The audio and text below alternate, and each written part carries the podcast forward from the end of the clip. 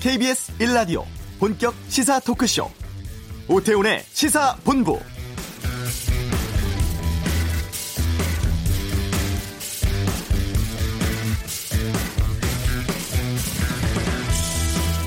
권력기관 개혁은 제도화로 마무리 짓고자 합니다. 정권의 선의에만 맡기지 않도록 검경 수사권 조정 등 입법을 위한 국회 협조를 당부드립니다. 문재인 대통령이 지난 신년 기자회견에서 검경 수사권 조정 등에 대한 의지를 드러냈었고, 지난달 당정청 회비를 통해 자치경찰제 윤곽 내놓으면서 이 현안이 급류를 탈 것으로 보였습니다. 하지만 최근 검찰이 이 안에 대해서 수용 불가 방침을 밝혔고, 국회에서도 논의가 지지부진한 상황입니다. 사법개혁에 대한 국민 열망이 높은 만큼 국회를 향한 국민의 눈초리가 그 어느 때보다 매서운 상황인데요. 오태훈의 시사본부, 잠시 후 이슈에서 검경개혁 소위 오신환 위원장 연결해서 검경 수사권 조정과 관련한 인터뷰하겠습니다. 전국 현안 두고 펼치는 전직 의원들의 빅매치 각설하고, 오늘은 한국당 황교안 대표의 최근 행보, 그리고 사법농단 연루 판사의 기소 등에 대한 여야의 다양한 의견 듣겠습니다. 이명박 전 대통령의 보석 후의 자택 구금 소식, 노변의 시사법정에서 자세히 살펴보겠습니다. 케이비에스 라디오 오태훈의 시사본부 지금 시작합니다.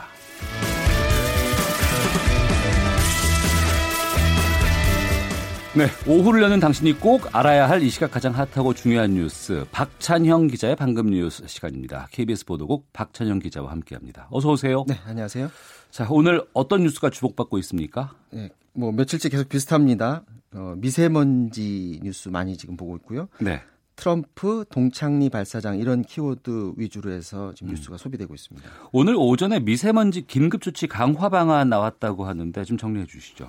네, 그 조명래 환경부 장관이 오전 열한 시에 기자회견 가졌거든요. 예. 비상 저감 조치가 연속 발령되더라도 오 등급 차량 제한, 발, 어, 발전소 팔십 퍼센트 가동 제한, 그동안은 이런 그 일률적인 조치를 해왔었는데, 네, 지금까지 요 며칠만 보더라도 크게 지금 효과가 나타나지 않고 있지 않습니까? 그렇다 보니까 이번에 대책을 서둘러 내놓게 된 건데, 앞으로는 발령 일수에 따라서 단계별로 이 강화된 조치를 시행하겠다. 그래서 효과를 높여보겠다라는 게 가장 두드러진 이번 발표 내용입니다. 네. 어, 삼 일 이상 비상 저감 조치가 발령될 때는 공공부분, 그러니까 공무원들이 선도적으로 국가 공공 차량을 전면적으로 사용하지 않겠다라는, 네, 그런 대책을 내놨고요. 그리고 오 일 이상 연속으로 발령이 되면 추가적인 등급제 기반 차량 제한, 그리고 지역별 차량 구제 자율 실시, 이런 추가 강화 방안을 검토하도록 하겠다라고 얘기를 했는데, 여기서 그 등급제 기반 차량 제한이라는 말, 요 말이 지금 주목되는 부분인데, 예, 그동안 어, 어제까지만 해도 오늘 발표를 하게 되면 차량 이부제에 대해서 정부가 어떤 안을 내놓지 않겠느냐라는 음. 전망을 했었거든요. 그런데 예. 그 표현을 직접적으로 쓰진 않았는데, 여기서 말하는 등급제 기반 차량 제한이 바로 민간 차량 이부제를 염두에 둔 것 아니냐라는 음. 해석이 나오고 있습니다. 어, 조 장관이 지난 오 일에 기자간담회에서 이 얘기를 꺼냈다고 합니다. 네. 일 급 발화물질인 고농도 미세먼지에서 국민의 생명과 안전을 지키기 위해선 국민들의 기본권이 다소간 침해되더라도 음. 어, 민간 차량 이부제 도입을 우리는 적극적으로 검토할 필요가 있다, 이런 말을 했었거든요. 그래서 네. 이번에 등급제 기반 차량 제한 얘기가 나온 것 같은데, 이제 이걸 검토하겠다고 하니까 이거는 앞으로 논의 과정에서 이제 구체적인 방안이 나올 것 같고요. 또 조 장관은 문재인 대통령이 어, 주문했던 중국과의 서해상 인공강우 실험을 서둘러서 올해 안에 추진하는 방안을 중국 쪽과 협의하겠다라고 말했고요. 또 고농도 미세먼지가 발생할 경우에 한중 양국이 자국의 비상저감 조치 시행 현황을 같이 공유하고, 또 비상저감 조치를 양국이 공동으로 시행하는 방안을 중국과 협의하겠다고 말했습니다. 그런데 어, 앞서 말했던 그 어, 중국 그 중국의 그 인공강우 실험을 중국과 같이 협의해서 하도록 하겠다라는 내용은 사실 저희 케이비에스 아홉 시 뉴스에서도 어제 지적을 했었는데, 네, 실효성이 있어요, 그게? 이 부분에 대해서 전문가들은 오히려 실효성이 크게 없다라고 지금 보는 쪽이 많거든요. 예, 예. 어, 누적 강우량이 십 밀리미터가 넘는 강한 비가 내린다고 하더라도 음. 어, 초미세먼지가 팔 점 칠 퍼센트밖에 줄지 않는다고 하는데 네. 이만큼 비를 내릴 현재의 기술을 우리가 가지고 있지 않다라는 거죠. 지금 어. 연구해서 그 비를 내리게 하더라도 이렇게 강한 비가 내리게 해야 되는데 그런 기술이 과연 언제쯤 나오냐는 거고요. 또 오히려 대기 오염 우려도 어, 제기를 하고 있습니다. 비의 양이 적으면 일단 공기 중 밀입자가 늘어나고 그리고 미세먼지가 그 안에서 커질 수 있다는 거고요. 인공강우의 성공 가능성이 낮은 게 바로 문제라는 겁니다. 네. 미세먼지 오늘은 조금 좀 나아지는 상황인 것 같긴 합니다만 이게 또 일상화가 되지 않을까라는 우려가 있기 때문에 철저한 대책 필요할 것 같고요. 그리고 앞서 동창리 발사장 많은 그 검색돼 있다고 하는데 이게 로켓 시험 가능성 보이는 움직임 포착됐다 이런 뉴스 때문에 그런 건가요? 네, 그렇습니다. 미국 싱크탱크인 전략국제문제연구소 씨에스아이에스가 지난 이 일 촬영한 상업위성 사진을 그 공개를 하면서 이 사진을 보면 북한이 서해 장거리 미사일 발사장을 신속히 재건하고 있는 것으로 보인다 이렇게 주장을 했습니다. 네. 상업위성 사진의 촬영 시점이 언제인가 하면 바로 베트남 하노이에서 이 차 북미 정상회담이 결렬됐던 그 이틀 뒤에 촬영된 그런 사진인데요. 수직 엔진 시험 때와 발사대 로켓 이동 구조물에서 움직임이 포착이 됐고 음. 또 주로 닫혀 있었던 연결 타워의 덮개가 열려 있어서 그 안에 발사대가 보인다라고 지적을 했습니다. 네. 어, 이 동창리 발사대는 어, 지난해 팔월에 활동이 중단됐던 곳이거든요. 씨에스아이에스가 굳이 이 시점에서 이곳에서 북한이 뭔가를 움직임을 보이는 것은 북한의 의도적인 행동으로 보인다 이렇게 말을 하고 있는데요. 북한도 사실 어, 위성으로 자신들이 실시간으로 촬영되고 있다라는 사실을 모를 리가 없을 텐데 그렇겠죠. 예. 그럼에도 불구하고 저런 어, 움직임을 보였다라는 건 음. 아무래도 어떤 메시지를 전하려고 하는 것 아니냐라는 네. 예상이 충분히 가능한 것 같습니다. 미국의 북한 전문 웹사이트 삼팔로스의 조엘 위트 수석 연구원도 또 이 움직임에 대해서 의미 있는 아, 발언을 했는데 현재 동창리 발사장에서 재건되고 있는 시설 중 하나가 바로 로켓 추진체 시험 시설이다. 어. 북한과의 비핵화 협상에서 흥정을 하는 과정인지 아니면 발사장 해체 약속을 번복하기로 내부 결정을 내린 것인지 이 부분은 확실하지 않다. 북한이 지지부진한 비핵화 협상 속도를 올리기 위한 지름길로 재건을 택할 수 있다. 이렇게 분석을 내놨습니다. 네, 이런 상황에 대해서 트럼프 대통령이 한마디 했죠. 네, 기자들이 백악관에서 이제 질문을 했어요. 북한의 핵심 미사일 시설이 재건되고 있는 것이냐라고 물어봤더니 어. 만약에 그런 사실이 발생한다면 나는 매우 실망할 것이다 이렇게 반응을 했다고 합니다. 우리는 이를 지켜볼 것이다. 아직 확인하기엔 너무 이르지만 우리는 문제를 풀 것이고 그리고 해결해야 할 아주 성가신 문제들이 있다. 하지만 북미 간의 관계는 좋다고 말을 했습니다. 음. 그리고 만약에 그런 일이 발생하고 있다면 나는 매우 실망할 것이고 아직 이 보고는 좀 빠른 것 같다. 네. 하지만 그런 일이 발생한다면 김 위원장에게 너무너무 실망할 것이다. 이렇게 음. 말을 했다고 하고요. 북한이 동창리에서의 움직임, 위성으로 지킬 줄 알면서도 그런 움직임을 보였고 또 미국 전문가들이 발언을 내놓고 또 트럼프의 발언까지 이어진 게 사실 이전에 해왔던 패턴과 약간 비슷하거든요. 결국은 북한의 의도가 분명히 메시지를 전하는 과정이 아닌가. 그런 해석을 할 수 있을 것 같습니다. 네.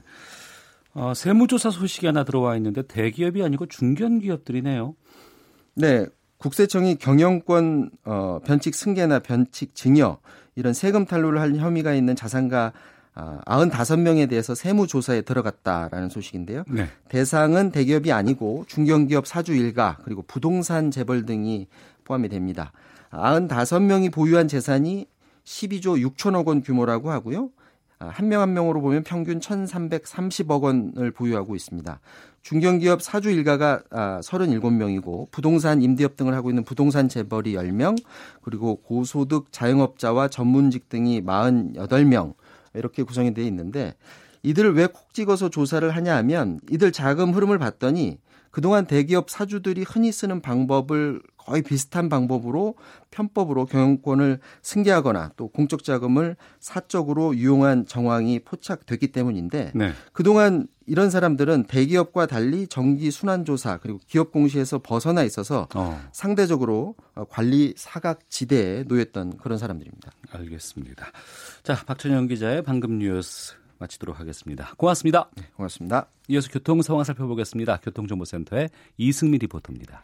네, 이 시각 교통 상황입니다. 도로 오가기가 한결 편안해졌는데요. 서울 시내 지금 사고 때문에 내부순환로 성수 쪽은 어렵습니다.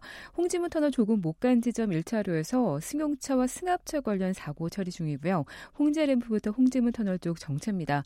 강변북로 일산 쪽은 원효대교와 마포대교 사이 사고 나면서 밀리고 있고요. 경부고속도로 서울 방향 기흥 부근 정체는 고장난 차 여파입니다. 또 부산 쪽으로 남이분기점 부근에 일 킬로미터가량의 정체는 작업 여파고요. 중부 내륙고속도로 창원 방향 감곡 부근에서 도로 보수 개량 공사가 계속되고 있는데요.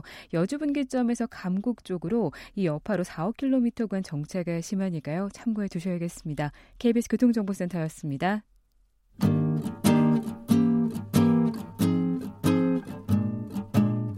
케이비에스 일 라디오 오태훈의 시사본부. 여러분의 참여로 더욱 풍성해집니다.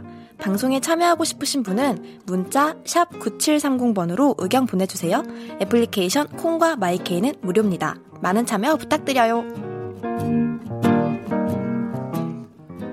네, 그제인 삼월 오일 화요일 국회 사법개혁특별위원회 사개특위라고 하는데 여기에 검찰, 경찰개혁 소위원회가 열렸습니다.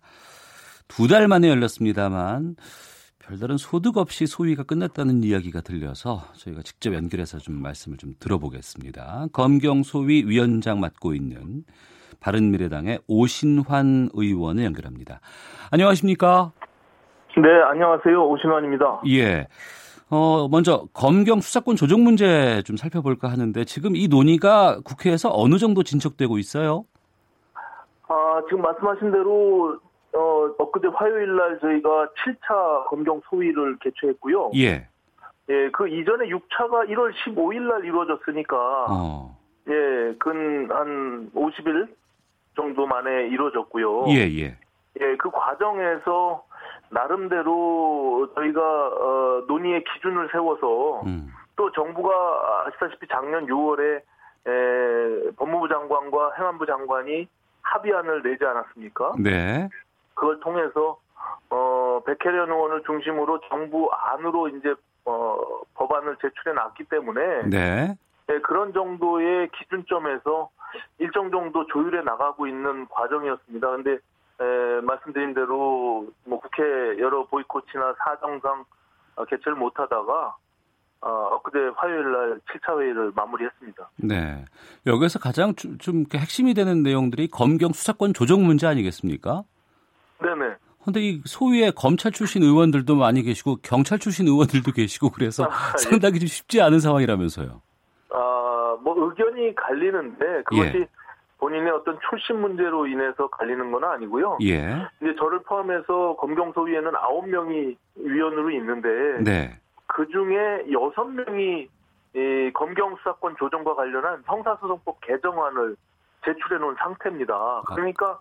그 소위에 계신 의원님들이 대부분 이 검경 수사권 조정에 어 굉장히 큰 관심을 갖고 있는 의원들이죠. 예. 그러다 보니까 이제 미세한 서로들의 의견들이 좀 어, 달리 있는 부분들이 있고요. 예. 그거를 나름대로 많이 조율을 해서 음.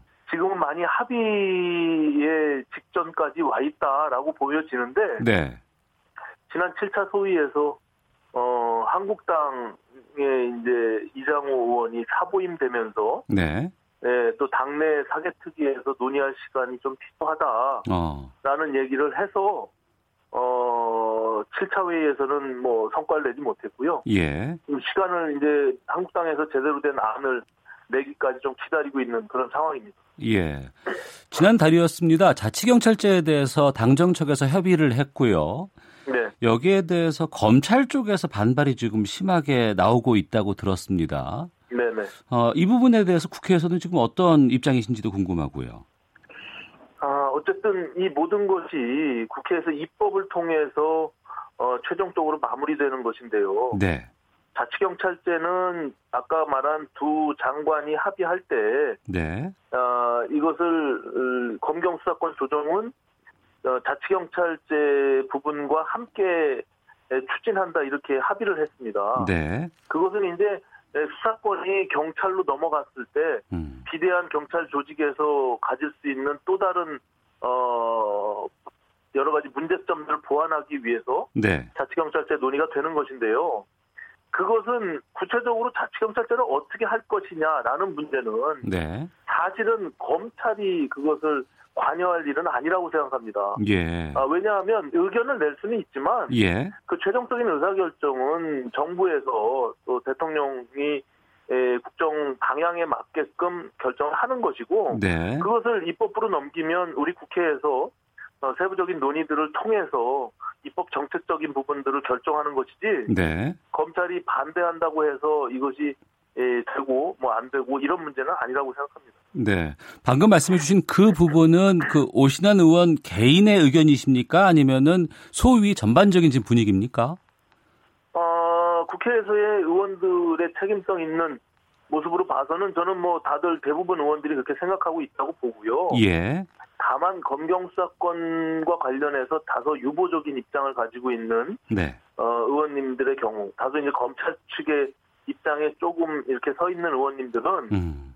그 자치경찰제를 검찰이 이제 에, 들고 나오니까 네. 아, 그 부분도 중요한 문제다라고 얘기를 하시는 거는 충분히 납득이 가는데요. 네네. 그로 인해서 검경수사권 조정을 그것이 안 되면 검경수사권 조정도 안 된다라고 하는 것은 음. 그것은 논리적으로 맞지가 않죠. 예. 네. 그럼 순서상으로 보면은 자치경찰제 문제가 해결이 돼야지만 검경수사권 조정으로 이, 이어질 수 있겠군요. 아니요, 저는 그렇게 생각하지 않습니다. 아, 그렇습니까? 예. 함께 추진하는 것이고요. 예. 시기적으로 두 개의 법안을 동시에 방망이 쳐서 통과시킬 수는 없는 거 아니겠습니까? 어. 네, 그렇다면 검경수사권 네. 조정의 문제는 지금 굉장히 상당 부분 논의가 진척돼 와 있고 네. 네, 지금 경찰, 자치경찰제 부분은 이제 조만간 음. 정부의 입장을 법안으로 제출한다고 하니 네. 저희가 유월 말까지 사개특위가 지금 기한이 종료 시점이 있지 않아요. 예, 예. 그러면 이제 그 안에 자치경찰제도 논의를 해서, 음. 예, 우리, 저, 사개특위 일정 안에서 네. 소화를 하면 되는 것이죠. 아. 이걸 어떻게 동시에 법안을 상정시켜서 동시에 같은 시간에 통과를 시킬 수 있겠습니까? 알겠습니다. 네. 근데 그 네. 와중에 지금 자유한국당이 검찰개혁을 위한 당 내부의 이 특위를 따로 조직하고 오늘 회의한다는 소식까지 제가 좀 들었는데. 네네. 이게 그 예, 국... 오늘 열한 시에 회의를 했고요. 아, 했어요, 벌써? 예, 예. 그래서 예. 뭐 한 열두 시 조금 넘어서 끝났다고 제가 전해 들었는데 네. 예, 뭐 어쨌든 다소 좀 늦은 감이 있는 부분들에 대해서 좀 아쉬움이 있습니다. 왜냐면 어. 어, 우리가 작년 육 개월 동안에 일 차 사개특위도 있었고 예. 그다음에 다시 재연장해서 벌써 어, 삼월 달이 된 거 아닙니까? 그럼 두 달의 시간 동안 어, 여지껏 한국당이 제대로 된 당의 의견을 제출하지 않고 있다가 음. 이제서 당내 사개특위를 만들고 거기서 안을 마련한다고 하니 네. 어, 저로서는 좀 답답한 부분들이 있습니다. 그러니까 그 부분인데요. 그래도, 네네. 그러니까 그동안 여러 가지 상황들이 전개가 됐지만 지지부진하게 있다가 이제 와서 그 자유한국당 차원의 사개특위를 새로 꾸린다는 그 의도는 뭐라고 보세요? 아, 그러니까요. 그 의도, 의도는 뭐 다소 좀 늦은 감이 있다라는 생각은 들더라도 예. 어쨌든 적극적으로 의견을 내서 그나마 음. 무조건적인 반대가 아니라 네네. 오늘 뭐 당내 사개특위에서도 우리가 무조건 반대할 수는 없다. 네. 어쨌든 조속히 한국당의 안을 마련하자라고 제가 전해 들었거든요. 아 예. 예, 그렇기 때문에 그 안을 조속히 만들면 음. 아직 시간적 여유는 좀 있으니까 네. 아, 그걸 가지고 조율해서 저는 반드시 이 검찰개혁 그리고 검경수사권 조정 이 부분만큼은 네. 좀 성과 있는 그 결과를 내야 된다 이렇게 생각하고 있습니다. 네, 검경개혁소위원회에서의 고위공직자범죄수사처 이른바 공수처 설치에 대해서도 상당한 논의를 하고 있는 것으로 알고 있는데 이것은 네. 어떻게 진척되고 있습니까?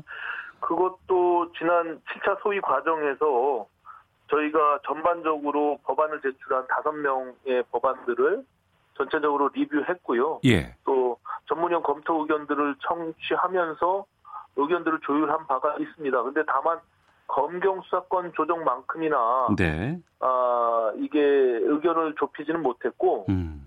어, 주로 이제 한국당 쪽의 의원님들 중심으로 어, 설치하는 것 자체에 대해서 좀 반대 의견들이 있었습니다. 당연히 예. 나름대로의 논리를 가지고. 네. 예, 그래서 더 깊이 있는 진전은 보질 못했고요. 네. 예, 이 검경사건 조정이 일단락 되어지면 음. 저는 공수처 논의도 반드시 해야 된다 이렇게 생각하고 있습니다. 네, 그 부분에서요. 이 검경 수사권이 조정이 되면은 검찰에 좀 그동안 과대했던 권한이 줄게 되지 않습니까? 네네네. 그러면 공수처 설치의 필요성도 좀 줄어들지 않을까라는 얘기도 있던데 이 부분에 대해서는 어떻게 보시는지? 아 그런 측면이 있는 것도 사실입니다. 제가 봐서도 예. 지금 어찌 보면은 검찰이 가지고 있는 이 막대한 불필요한 권력들을 견제하기 위해서 공수처만을 설치해서 그것을 양쪽을 견제시키자라는 의도가 있는 것인데 네. 그 막대하고 불필요한 권력을 분산시켜서 검찰과 경찰이 좀 나눠 가지면 음. 굳이 공수처가 필요하지 않지 않냐 네. 뭐 이런 의견들이 있는 것도 사실인데요. 근데 공수처가 굳이 뭐 꼭 그 검찰 조직만을 견제하기 위해서 만드는 것이냐 네. 라는 또 반대 의견도 있습니다. 그렇기 어. 때문에 저는 그 공수처 설치에 대해서도 네. 어, 좀 허심탄회하게 심도 있게 논의해서 음. 그것도 일, 일단락을 줘야 되지 않나 이렇게 생각하고 있습니다. 네. 그 검찰의 과도한 권력을 견제하기 위한 부분들, 장치들 많이 마련해야 된다는 목소리가 높습니다만 또 한편으로 네. 최근에 지금 뭐 클럽 버닝썬 사건과 같이 경찰 네. 유착 의혹이 있는 사건들이 또 지금 불거지고 있잖아요. 네, 네, 네. 그래서 이 경찰한테 이 수사권 같은 것들을 주는가에 대해서도 국민적인 불신이 있는 것도 사실이긴 합니다. 네, 맞습니다. 그래서 이런 논의와는 좀 별도로 경찰 비리에 대해서는 검찰이 또 검찰 비리는 경찰이 조사하는 식으로 상호 견제하는 걸 명문화해야 한다 이런 주장도 있던데 이 부분에 대해서는 어떻게 보실까요? 예, 그건 뭐 당연한 논리라고 생각하고요. 예. 지금까지 그런 어떤 시스템 속에서 작동되지 못한 부분들이 있습니다. 특히 이제 검찰 쪽은 직접 수사와 어, 수사 지휘권을 갖고 있기 때문에 네. 결국에는 경찰이 검찰의 문제를 직접 칼을 들이대고 어, 수사하지를 못했지 않습니까? 네. 그런 측면에서는 일 차적 수사 지휘를 경찰로 주면서 경찰이 검찰을 좀 견제하도록 하는 것은 좀 마땅하다고 보고요. 예. 지금의 경찰의 문제는 경찰 내부에서 일 차적으로 접근을 하고는 있지만 네. 저는 미진하다고 생각하면 그것은 또 지금 수사권 조정이 되더라도 음. 검찰이 직접 수사할 수 있는 범위 안에 들어와 있거든요. 네. 그럼 검찰이 또다시 그 부분에 대한 미진한 부분들을 보완할 수 있도록 해서 음. 이 권력기관들이 상호 견제하면서 결국에는 국민의 권력기관으로 거듭날 수 있도록 만드는 것이 어, 종국에는 어, 조, 어, 최종적인 검찰개혁의 네, 마지막 점이 아닌가 저는 이렇게 생각하고 있습니다. 네, 일단 국민들의 상당수는 공수처 설치에 찬성하고 있는 모양새입니다. 네네. 지난 이월이었죠. 조국 수석이 국민청원 답변을 통해서 공수처 수사 대상에서 국회의원 제외하는 방안도 검토할 수 있다. 이런 네. 입장도 밝혔었는데 이 부분에 네. 대해서 어, 오신환 위원장께서는 어떤 생각이신지요? 저는 그 부분에 대해서는 좀 반대 입장인데요. 예. 이게 그 어떤 특정한 뭐 계층만을 제외시켜서 될 문제는 아니고요. 어. 예, 그 국회의원들에 대한 불신들도 분명히 있잖아요. 물론 국회의원들은 지금 검찰이 충분히 조사할 수 있는 것도 사실입니다. 네. 이 국회의원을 배제하자고 하는 것은 지금 뭐 일부에서 이 공수처를 설치하게 되면 네. 또 청와대와 정치 권력이 유착돼서 야당을 탄압하기 위한 하나의 권력기관으로 만드는 것이 아니냐 이런 문제 제기를 하기 때문에 네. 결국엔 조국 수석이 그러면은 정치인들 국회의원들을 배제하자라고 말한 것인데요. 음.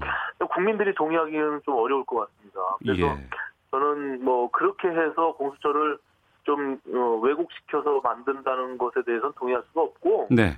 어쨌든 그 대상 자체는 별 이견이 없습니다. 국회에서. 어. 다만 그 공수처를 설치하는 근본적인 예. 이유와 관련해서는 약간 이견이 있기 때문에 네. 그 부분을 설득하고 좀 조율할 필요가 있지 않나 이렇게 생각합니다. 예, 유월 말이면은 이 국회 사법개혁특별위원회가 종료되잖아요. 예예. 그 전까지는 다 정리가 될까요? 마무리 될까요? 저는 뭐 그렇게 부족한 시간이라고 생각하지는 않고요. 예. 예, 지금부터 저희가 지금 검경 소위는 일주일에 한 번 화요일 날 네. 두 시에 못 박아서 지금 매주 회의를 하고 있거든요. 예, 예. 그렇기 때문에 저는 충분한 시간이 있다. 그리고 어. 다만 이미 논의가 굉장히 상당 부분 됐고요. 예. 그 이전부터 공수처만 해도 음. 이십 년 전부터 지금 시민사회단체를 중심으로 또 국회에서 수도 없는 논의가 있었습니다. 네. 이거는 하나의 용기와 결단의 문제지 음. 이것이 이 합의를 도출하기만 마음만 먹으면 네. 저는 뭐 전격적으로 금방이라도 될 수 있다 이렇게 생각합니다. 일부 뭐 정의당 쪽이라든가 이쪽에서는 패스트트랙을 검토해야 되지 않겠느냐라는 이런 의견도 있던데요. 네. 뭐 이게 합의점을 최종적으로 어 이렇게 만들어가지 못한다면 네. 저는 패스트트랙도 한 방법이 될 수 있다. 이건 국회 내 국회법 절차 내에 있는 어. 어 그런 절차이기 때문에 우리가 그걸 뭐 적극적으로 활용할 필요도 있지 않나. 네. 그렇게 생각하는 부분입니다. 이게 무슨 어 어떤 양당의 의견을 아예 설치를 하냐 마냐 아니면 음. 수사권 조정을 하냐 마냐 이런 문제가 아니라 네. 세부적인 논의 과정에서의 좀 디테일이 좀 의견이 다른 부분들이 있다면 네. 그것이 최종적으로 조율이 안 될 때는 그 국회법 절차에 있는 패스트트랙을 활용하는 것도 네. 저는 고민해 볼 필요가 있다 이렇게 생각합니다. 알겠습니다. 검경개혁소위원회 의지가 있는 것으로 저희가 좀 이렇게 받아들일 수 있는 내용 말씀해 주신 것 같아서. 네. 예, 알겠습니다. 자, 지금까지. 네, 최선을 검... 다하겠습니다. 예. 예. 어, 또 다른 소식들이 있으면 저희가 또 그때그때 또 연결을 하도록 하겠습니다. 네네, 고맙습니다. 국회 사개특위 검경소위위원장 맡고 있는 바른미래당의 오신환 의원이었습니다. 말씀 고맙습니다. 네, 감사합니다.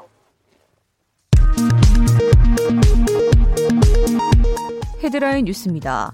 올해 들어 공전을 거듭해온 국회가 오늘 오후 삼월 임시국회 개회식을 열고 의사일정을 시작합니다. 여야는 미세먼지 관련 법안 논의를 우선순위에 두고 있습니다. 서울 광화문에 설치된 세월호 천막이 다음 주 자진 철거됩니다. 북한 조선중앙티비가 김정은 국무위원장의 귀환 이튿날 밤 베트남 방문 관련 기록 영화를 방영하고 이 차 북미 정상회담 결렬 소식은 전하지 않은 채 북미 정상이 생산적인 대화를 계속해 나가기로 했다고 전했습니다. 오십 세 이상의 연장자는 오랜 시간 티비를 시청하면 단어를 기억하는 능력이 낮아진다는 연구 결과가 나왔습니다. 전자발찌 부착 명령을 받은 육십 대 성범죄자가 발찌를 끊고 달아나 경찰이 쫓고 있습니다. 수도권 직장인들이 출근이나 퇴근하는데 두 시간 정도 걸리는 것으로 조사됐습니다. 지금까지 헤드라인 뉴스 정한나였습니다.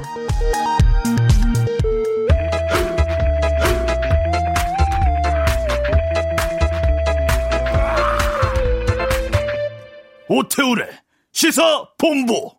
네, 월요일에 차차차 어, 이번 주에는 목요일 날 진행하도록 하겠습니다. 한때는 저공해차라고 구매가 촉진됐던 경유차가 있습니다.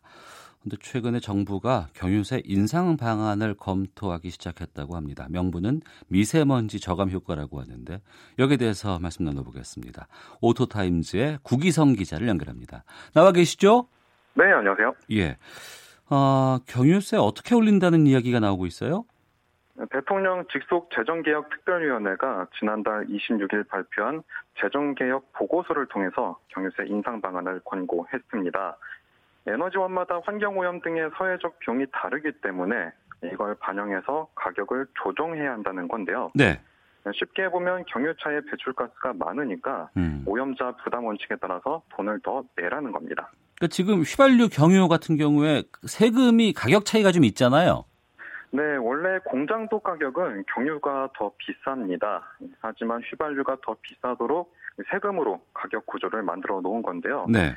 그런데 정부에서 돈 쓸 데가 많으니까 차마 휘발유 세금을 내려서 경유와 맞추지는 못하겠고 어. 경유세를 높여서 동일 가격으로 맞추는 방안이 권고된 겁니다. 네. 그런데 그것에 대한 이유가 미세먼지 저감을 위해 이런 얘기인데 이게 실제 효과에는 좀 약간의 의문이 좀 붙는다면서요? 네. 지난 이천십칠 년 국책연구기관의 연구 결과에 따르면 경유 가격이 휘발유 대비 백이십 퍼센트까지 올라가도 미세먼지 저감 효과는 일 점 이 퍼센트에 그치는 것으로 나타났습니다. 극단적으로 경유 가격을 지금의 두 배까지 인상을 하더라도 미세먼지 감소는 이 점 팔 퍼센트에 머문다는 건데요. 네. 대신에 경유차를 이용하는 서민들의 부담만 가중될 수 있다는 우려가 나왔습니다. 네. 그리고 이게 인상돼도 화물차 배출가스가 줄지 않는다 이런 얘기도 있어요. 네, 보통은 유가 보조금이라는 게 있는데 이게 경유가, 경유세가 오르면 오른 만큼 화물차는 유가 보조금이 지급이 됩니다. 그래서 화물차는 굳이 기름 사용량을 줄일 필요가 없는데요. 또 화물은 오히려 주행거리가 늘어날수록 돈을 버는 사업이어서 음. 미세먼지 저감에 마땅한 대책이 없습니다. 이렇게 되면 유가 보조금을 받지 못하는 소형 디젤 화물차에 폭탄이 떨어지게 되는데요. 물론 승용 디젤차를 가진 운전자도 부담은 늘겠지만 가장 큰 부담이 가는 곳은 유가 보조금 없이 소형 디젤 화물차로 생계를 이어가는 분들이 직격탄을 맞게 됩니다. 그럼 지금 그 유가 보조금은 누가 어떻게 받는 거예요? 어, 지난 이천일 년에 정부가 에너지 세제 개편을 했었는데 이때 경유세가 한번 올랐습니다. 그리고 이천사 년에 경유 승용차 판매에 앞서서 정부가 경유 승용차 구매를 억제할 목적으로 세제 개편을 한 번 더해서 경유 가격을 휘발유의 팔십오 퍼센트까지 맞추는데요. 일 차 에너지 세제 개편 전만 해도 경유 가격은 휘발유 대비 사십칠 퍼센트 수준이었으니까 이미 사십 퍼센트가량 경유 가격이 더 오른 겁니다. 네. 그래서 사업용으로 화물차를 운행하는 사람들의 부담이 늘어나니까 늘어난 경유세로 조성된 세금 가운데 일부를 다시 화물차에게 돌려주는 보조금 제도가 도입된 겁니다. 네, 정리를 해보면 지금까지 미세먼지 줄이기 위해서는 기본적으로 저, 경유를 많이 사용하지 않아야 하는데 네. 경유 많이 사용하는 곳은 화물차고 또 화물차는 경유세를 높여도 유가 보조금 지급되니까 미세먼지 저감 효과는 없다. 이렇게 이해를 하면 될까요? 네, 맞습니다. 그러면 어떻게 해야 이 미세먼지를 줄일 수 있느냐를 고민하지 않을 수 없는데요. 네. 디젤 엔진을 쓰는 이상 거의 해결 불가능한 문제입니다. 음. 그럼에도 경유세를 올리자는 건 정부 곳간을 채우자는 것이나 마찬가지인데요. 네. 그래서 디젤 엔진을 대체할 새로운 파워트레인을 내놔야 한다는 건데 지금 이거를 수소로 하자는 움직임이 나오고 있습니다. 결국 다시 말해서 미세먼지 감소를 위해 경유세를 높이자는 건 그렇게 좋은 방법이 아니라는 겁니다. 네. 지난번에 그 이 코너 맡고 있는 권영주 기자가 전기차 많이 늘려도 미세먼지는 오히려 늘어난다 이런 연구 결과를 소개해 주기도 했었는데 근데 오늘은 또 경유세 올려봐야 미세먼지 저감에는 별 효과가 없다 이렇게 이해가 되거든요. 근데 이런데도 왜 자꾸 겨, 경유세를 정부가 올리려고 하는 입장입니까? 네, 사실 세수 중대 외에는 해석이 어렵습니다. 예. 현재 수송 부문에서 확실한 세원은 자동차라는 제조물과 이 제조물이 움직일 때 반드시 써야 하는 에너지 부문에서 대부분 나오고 있는데요. 예. 그런데 자동차 판매가 더 이상 늘지 않으니까 제조물 판매에서 거두는 세수 증가가 많지 않습니다. 물론 가격이 비쌀수록 세금도 더 많이 내고 우리나라의 경우 고급차 판매가 점차 많아지고 있어서 음. 어느 정도 버티고는 있지만 네. 이 한편으로는 승용차의 평균 주행거리가 짧아지면서 차 한 대가 연간 운행하며 내는 유류세는 자꾸 줄어들고 있습니다. 그래서 어딘가에서 줄어드는 세액을 보존할 필요성이 있고 그걸 보존하려면 결국 기름에서 세금을 늘려야 한다는 건데요. 이 과정에서 디젤은 미세먼, 미세먼지라는 명분이 있으니까 음. 자꾸 경유세 인상을 꺼내드는 겁니다. 네. 그러면 앞으로 어떤 대책들 필요하다고 보시는지 아니면 어떤 방향으로 대책을 가져가야 한다고 생각하시는지요? 사실 여기에 대해서 뾰족한 방법은 아직 없습니다. 하지만 그나마 해볼 수 있는 건 경유세를 올리기 전에 화물차도 공유하면서 이미 등록된 화물차를 줄이는 방안인데요. 예. 물론 물동량의 많은 이동이 필요하면 최근 상용차에 등장한 자율주행, 이른바 플랫투닝을 서둘러 도입할 필요가 있습니다. 예. 이 플랫투닝은 가장 앞에 있는 트럭에만 운전자가 있고 어. 이 뒤를 따르는 차들은 기차처럼 자율주행으로 뒤따라가는 방식인데요. 예. 플랫투닝을 적용한 차에 전동화를 추진하면 그나마 효율을 높일 수 있지 않나. 이런 생각이 가능할 것 같습니다. 예, 지금 유류세가 지금 인하돼 있는 상황인데 이게 한 오월쯤 다시 복귀가 되나요? 예, 그 정도 될 것 같습니다. 아, 알겠습니다. 아, 지금까지 오토타임즈의 구기성 기자와 함께했습니다. 말씀 고맙습니다.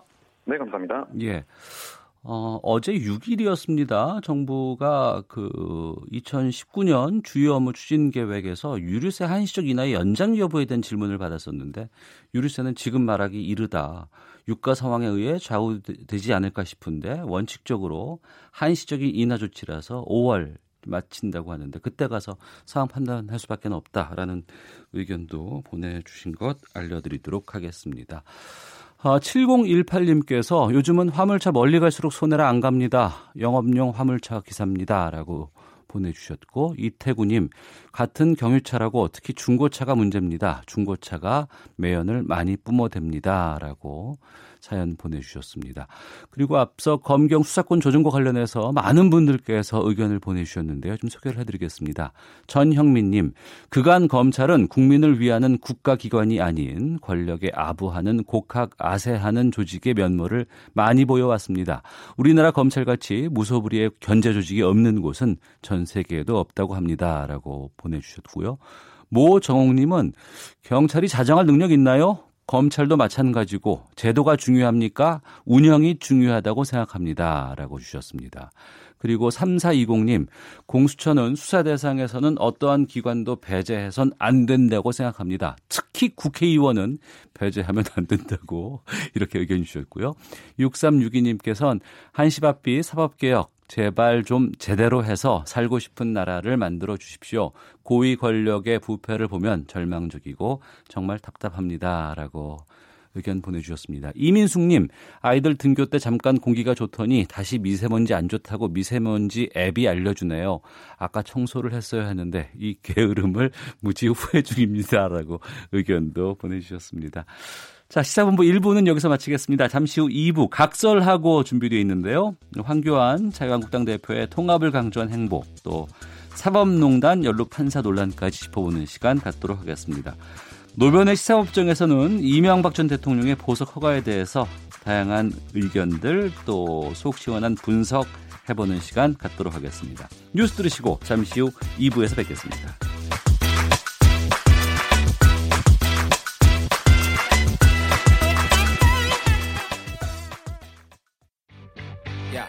왜? 점심시간에 뭐하냐? 자야지. 야, 그러지 말고 이거 한번 들어봐. 아, 뭔데?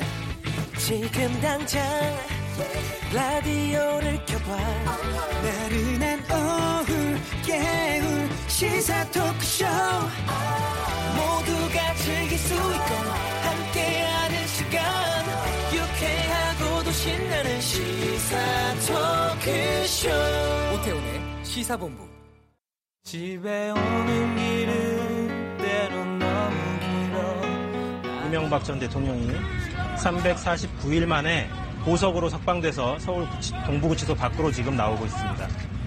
몸이 많이 편찮았었다는 말씀을 좀 전에 듣고 정말 마음이 아픕니다. 지금이라도 뭐 다행이라고 그렇게 생각을 합니다. 법원이 보석 네. 허가 요건에 맞춰서 한 것으로 알고 있습니다. 그래서 네. 저희는 법원의 결정을 존중합니다. 네. 예. 이 전 대통령은 미적대며 재판에 불성실한 모습을 보여서는 안 됩니다. 나는 영원히 갈래. 네, 촌철살인의 명쾌한 한마디부터 속 터지는 막말까지 한 주간의 말말말로 정치권 이슈를 정리하는 시간이죠. 각설하고. 이명박 전 대통령 어제 보석 결정에 대해서 황교안 대표, 나경원 원내대표, 한국당 두 대표의 의견 들었고, 또 바른미래당 대변인의 발언까지 듣고 시작하도록 하겠습니다. 각설하고 더불어민주당의 최민희 전 의원, 자유한국당의 김용남 전 의원 두 분과 함께합니다. 두 분 어서 오세요. 안녕하세요. 안녕하세요. 예. 오랜만에 뵙습니다. 네. 지난번에 저희가 그 특별 그 특집 기획 북미 정상회담 관련해서 한 주를 쉬었더니 그때 그, 아마 인기가 없었을 거예요. 그 프로가. 왜요? 우리 둘이 안 나왔으니까. 아, 인정합니다. 아니, 아니 근데 지난주는 예. 그 방송만 보면 도대체 대한민국 살고 있는 건지 하노이 살고 있는 건지 헷갈릴 정도로 뭐, 뭐 아침부터 밤늦게까지 온통 하노이 네. 뉴스만 계속 나왔죠. 어, 많이 싫으셨나 봐요. 아니, 아니 그러니까, 뭐 싫은 건 아닌데 그러니까 이 코너가 없어졌으니까. 알겠습니다. 아이고 그 목요일 날 참 힘든 시간이 네. 있었고요. 자, 앞서서 엠비 이명박 전 대통령 보석으로 귀가한 내용들 좀 들어봤는데 두 분 먼저 의견 좀 들어볼까 하는데 이 조건부 보석 허가 귀가 조치 어떻게 보셨는지. 최민희 의원님. 저요? 네. 아, 저는요. 그 이명박 전 대통령께서 그 법정에 들어가실 때와 나오실 때가 너무 다른 거예요. 네네. 그러니까 병자 코스프레를 하시려면 끝까지 하시고 집에 음. 가서 당당하셔야지. 네. 국민들이 다 보는 앞에서 그렇게 당당하게 안 아픈 사람처럼 걸어 나오시면 어떡합니까? 음. 국민들이 상처를 받잖아요. 예. 그 생각이 가장 먼저 들었습니다. 예, 김영남 의원님. 우선 이 법원의 예상하셨어요? 보석... 아니 어쩔 수 없는 선택이죠. 어. 풀어줄 수밖에 없는 상황이었어요. 그러니까 지금 아, 많이들 오해를 하시는데 일단 예. 병보석이 아니고요. 예. 이 항소심 구속 기간이 제한되어 있습니다. 그러니까 음. 구속 사건은 이제 일정한 기간 내에 재판을 끝내야 되는데 네. 이 사건 재판을 그때까지 끝낼 수 없는 상황이에요. 왜냐하면 음. 핵심 증인들이 안 나왔거든요. 네. 그럼에도 불구하고 일 심은 그냥 선고를 해버렸던 거고 네. 항소심은 원칙대로 진행하려다 보니까 그러면 구속기간 제한 때문에 어차피 풀어줘야 되거든요. 그러니까 지금 뭐 어디가 아프다고 해서 보석으로 나온 게 아니고 음. 구속기간이 거의 다 돼가기 때문에 어쩔 수 없이 풀어준 거예요. 이게 보석 허가 조건을 보면 재판부가 그다지 호의적이지 않아요. 네. 왜냐하면 병보석은 일단 기각됐고 어. 보석 보증금을 십억을 했어요. 예. 물론 이제 많은 분들이 오해를 하시는데 이게 정말 현찰 십억을 갖다 내는 건 아닙니다. 음. 보증보험을 끊어서 일정한 수수료만 조금 내고 네네. 증권을 제출하면 되는 건데 어. 십억 이런 보석 보증금 보기 힘들거든요. 그러니까 예. 이게 전직 대통령으로서 어디 그 도망갈 염려도 없는데 십억씩이나 보석 보증금을 책정한 거로 봐서 절대 호의적인 결정은 아니었다 이렇게 보입니다. 음, 알겠습니다. 이 이명박 전 대통령 관련해서는 잠시 뒤에 그 시사법정에서 저희가 좀 집중적으로 다루는 시간 갖도록 하겠습니다. 자유한국당이 길고 긴 비대위 체제 마감하고 황교안 대표 체제로 공식 출범을 했습니다. 어, 자유한국당 전당대회 결과 어떻게 보셨는지 먼저 최민희 의원님, 아니 김영남 의원님 먼저. 그렇죠. 네. 그 전당대회 결과 사실은 뭐 시작하기 전부터 황교안 후보 대세론이 당내에서는 있었죠. 그래서 네.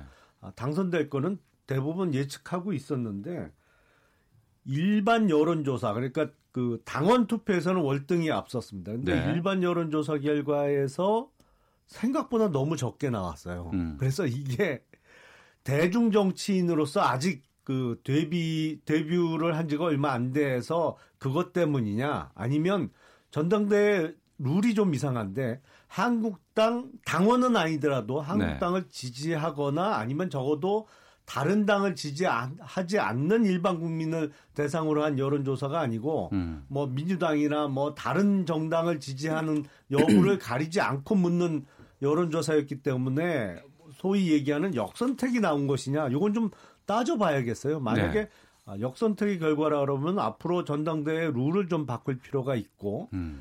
그런 게 아니라면 역시 아직까지는 대중 정치인으로서의 황교안의 한계를 드러낸 전당대회 결과다 이렇게 보입니다. 네, 음. 최민희 의원께서는요? 저도 똑같은데요. 어.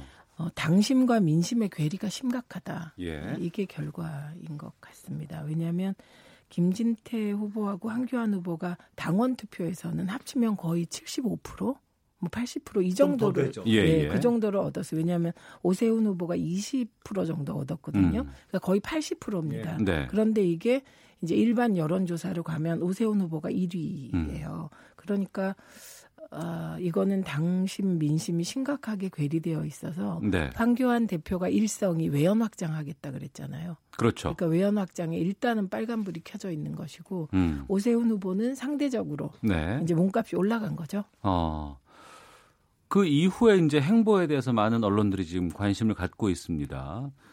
또 지금은 허니문 기간이라 뭐 이번 주까지는 뭐 주로 이제 좋은 의견들 많이 얘기하고 뭐 이런 상황이긴 한데. 네. 엊그제 그 봉하마을을 방문해서 권양숙 여사를 예방을 했고요. 이러한 그 일련의 행보들 어떻게 보셨는지요? 지금 집권당이 사실은 새로운 갈등을 계속 만들어내고 그런 갈등을 먹고 뭐 크든지 아니면 뭐 어떤 정권의 인기를 유지하는 측면이 많기 때문에 네. 황교안 대표가 제일 야당의 대표로서 어떤 통합의 모습을 보여주기 위해서 봉하마을에 내려갔던 것으로 보입니다. 뭐 며칠 전에 또 삼일절 날은 문재인 대통령께서 친일 청산을 말씀하셨잖아요. 그런데 예. 사실은 친일을 했던 분들이 있죠. 근데 그 사람들이 있는데 사실은 지금 기준으로는 적어도 두 세대, 세 세대 전이거든요. 음. 그러니까 뭐 지금 웬만한 사람들의 할아버지, 증조 할아버지 때 일인데 이거를 칠십삼 년이 훨씬 더 지나서 지금 친일 청산을 만드 어, 말씀을 하시면서 또 새로운 갈등을 아, 만들어내는데 그거와는 다른 길을 가겠다는 의지의 표명으로 보입니다. 네, 음. 최민희 의원님. 그러니까 친일 잔재로서 빨갱이라는 말 쓰지 말자 뭐 이런 얘기였고요. 그건 뭐 너무 지극히 당연한 말이셨던 것 같아요. 근데 저는 뭐 그날 장면에서 다른 건 별 기억이 안 나는데 네. 권양숙 여사가 한 한마디가 기억이 나더군요. 어. 이거 진짜 아방궁 같지 않냐. 네. 그 아방궁이 가보 이제 국민들이 다 가보셔서 되게 소박한 곳인 거 알게 됐는데 한때 자유한국당 쪽 그쪽에서 그땐 다른 정당이었습니다. 네. 그쪽에서 아방궁이라고 얘기를 하면서 공격을 엄청 많이 했잖아요. 근데 권양숙 여사님도 아 그게 맺혀 있으셨구나. 음. 그래서 한방 한방 하셨더라고요. 근데 다 같이 그냥 이제 웃어넘길 수 있는 그런 분위기가 됐다는 게 네. 그건 또 보기 좋았습니다. 음. 아 집이 크긴 크죠. 음. 이제는 뭐 이런 말이 의미가 없어요. 국민들께서 예. 하도 많이 가보셔가지고. 음, 알겠습니다. 그 어제 한 세미나장에서 황교안 대표가 바른미래당의 이연주 의원을 만났나 봐요.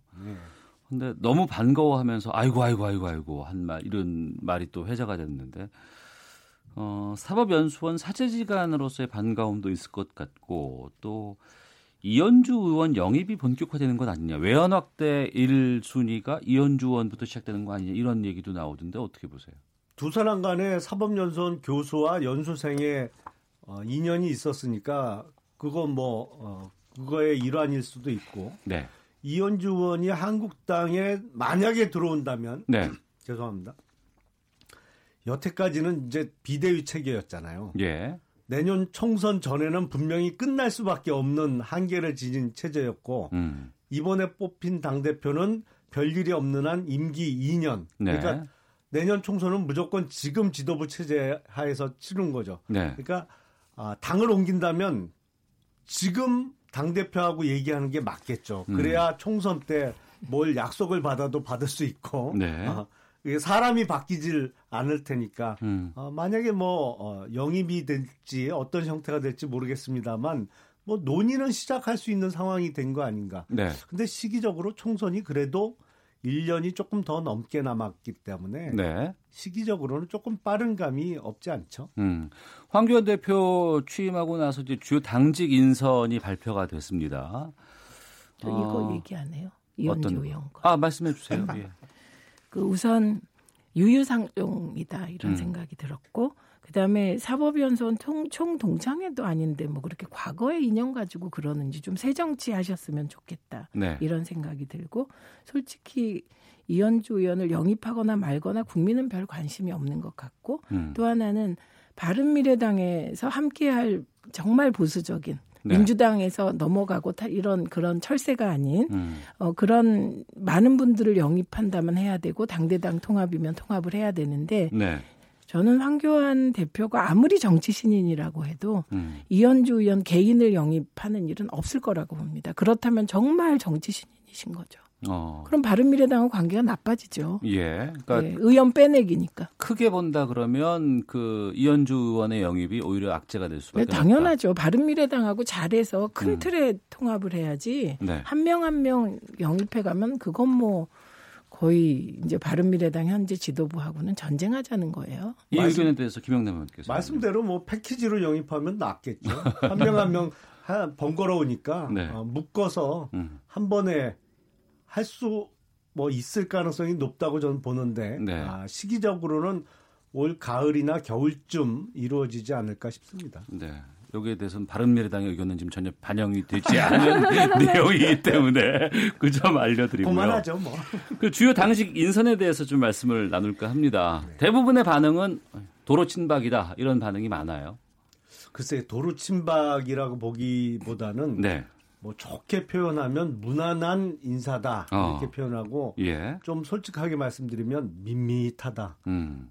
뭐 누구나 이 정도 인사는 할 수 있는 거 아닌가. 네. 왜냐하면 아, 한국당은 사실은 지금 새로운 모습을 보여드려야 되잖아요. 기존에 혼란이 심했기 때문에. 네. 아, 그러다 보면 당직 인선 적어도 전부는 아니더라도 좀 음. 새로운 모습, 혁신성 이런 게 드러나야 되는데 네. 그런 게 좀 안 보여요. 그러니까 뭐 누구나 당대표 되면 어, 한국당의 어떤 재선 의원을 당대표 시켜놔도 이 정도 인사는 할 수 있거든요. 그냥 음. 예상 누구나 예상할 수 있는 정도의 수준 아닌가 싶습니다. 네, 최민희 의원님. 네, 아주 황 대표다운 거죠. 음. 그러니까 파격을 하기 어려운 이력을 갖고 계시잖아요. 네. 그리고 또 다른 한편으로는 지금 자유한국당의 김용남 의원님을 제외하고 음. 그렇게 혁신적인 느낌을 줄 분이 계실까? 어. 예, 이런 생각도 그렇게 듭니다. 말씀하시면 짜고 치는 거 같잖아요. 밖에서 짜신 건 아니죠? 아, 절대 아닙니다. 예, 그런데 저는 이 부분에 예, 대해서는 예. 확실한 입장이 있습니다. 아. 당 대표가 되면 네. 이제 황교안 대표 같은 경우는 자기 사람을 만들어야 되잖아요. 음. 그러니까 그 대표의 당직 인선에 대해서 왈가왈부하는 건 저는 옛날부터 네. 우리 문재인 대통령께서 문재인 대표 시절에 음. 사람 한 명만 인선하면 친문 패권이다. 그거 참 안 좋은 행태라고 생각했습니다. 중요한 네. 건 음. 조금 지켜보면 일을 잘하느냐 못하느냐로 좀 네. 평가를 하는 게 맞지 않을까. 음. 그리고 지금 뭐 도로 침박 맞잖아요. 비박이 별로 없잖아요. 네. 네, 그러니까 그런 거 가지고 논할 계제가 아니고 아니, 중요한... 일 말씀하시죠. 일 잘하는지 지켜보고 네. 그 이후에 평가해야죠. 예, 김영남 사실은 여의도 연구원장이 한국당 내에서는 상당히 중요하거든요. 왜냐하면 예. 총선 앞두고 뭐 공천하거나 그럴 때 당내에서 여론조사 돌려보고 뭐 이런 거를 다 여의도 연구원에서 하는데 네. 여의도 연구원장에 복당파인 김세현 의원이 맡았어요. 예. 그리고 글쎄 사무총장을 한성교 의원을 친박이다. 뭐 음. 원조 친박이라고 할 수는 있겠지만 네. 지난 이십 대 총선을 앞두고 그 공천을 놓고 소위 그냥 뭐 친박, 어, 진박 논쟁할 때는 멀리 떨어져 있었거든요. 그러니까 음. 이번 인선을 친박 인선이다. 이렇게 보기에는 조금 무리가 아닌가 싶습니다. 그런데 한성교 네. 의원은요. 사석에서 박근혜 전 대통령을 누나라고 부르시는 음. 예, 그런 분이세요. 그러니까 원조 친박은 맞죠. 근데 저는 친박이면 어떠냐는 겁니다. 네. 앞으로 한성교 총장이 총장으로서 역할을 잘하면 그거는 뭐 인선을 잘한 게 되고 한성교 총장이 일을 못하시면 이건 이게 도로 친박당 됐고 일도 못한다 이렇게 되는 게 아닐까요? 알겠습니다. 어, 오늘 분위기는 좀 좋은 것 같아서 좀 제대로 좀 말씀을 좀 나눠볼까 하는데. 저희 시사본부의 조경태 최고위원이 월요일 날 이제 나오셨어요. 빨리 당 윤리위원장 임명하고 김진태, 김순례 의원 징계 문제 논의를 해야 된다라고 얘기를 하셨고 정두언 전 의원 같은 경우에는 지난주에 어, 오세훈처럼 하면 황교안이 제대로 될 수 있다. 이런 식으로 말씀을 해 주셨거든요. 행보를. 그런데 이 오일팔 발언 관련 징계에 대해서 먼저 김영남 의원께서는 어떤 행보를 보이실 것으로 전망하십니까? 어, 일단 유보된 징계 절차는 진행을 해야겠죠. 그런데 네.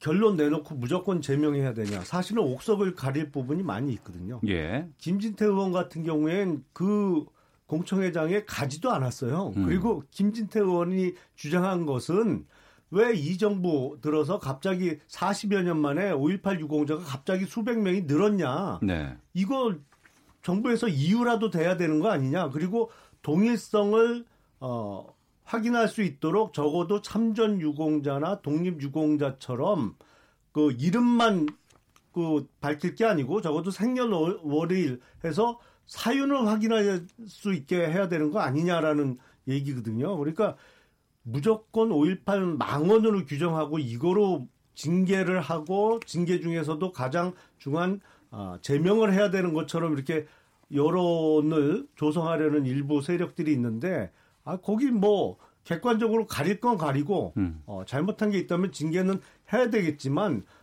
그냥 밀려서 하는 거는 문제가 있다. 뭐 그렇게 하지도 않을 거라고 예상을 합니다. 네, 최민희 의원님. 그 이종명 의원은 제명이, 제명을 당윤리위원회에서 결의했잖아요. 예. 그런데 자유한국당 의총했는데 이종명 의원 건 다루지도 않으셨더라고요. 음. 그래서 이종명 의원까지 흐지부지 하려고 하는 건가? 네. 네, 이런 의심이 있습니다. 그리고 그 김진태 의원은 그 정도가 아니고요. 동영상이 많이 돌아다니는데 오일팔이 우파가 쓸 수 있는 가장 좋은 전략이다. 이런 식으로 오일팔을 정치적으로 악용하려고 하는 거 많이 있습니다. 유튜브 한번 보시면 될 것 같고요. 그다음에 당연히 당윤리위원회에서 이종명 의원을 제명한 잣대로 음. 철저하게 검증해서 결정을 해야 되겠지요. 근데 보탈이라는 생각이 들고요. 네. 마지막으로 살짝 이게 비껴나가긴 하지만 오일팔 유공자가 된 사유를 확인하라는 건 안 됩니다. 왜 안 되냐면 그중에 어떤 분은 임신 팔 개월 상태에서 음. 남편을 기다리다가 계엄군에 총에 맞아 죽었습니다. 이거를 이름과 그 사유를 다 공개하면 이건 정말 너무나 큰 가해이기 때문에 음. 그런 주장은 좀 안 하셨으면 좋겠다 싶습니다. 알겠습니다. 짧은 문자 오십 원, 긴 문자 백 원의 정보 이용료가 드는 샵 구칠삼공 번으로 여러분들의 의견 보내주시면 반영토록 하겠습니다. 무료인 콩으로 들어온 청취자 의견도 소개해드립니다.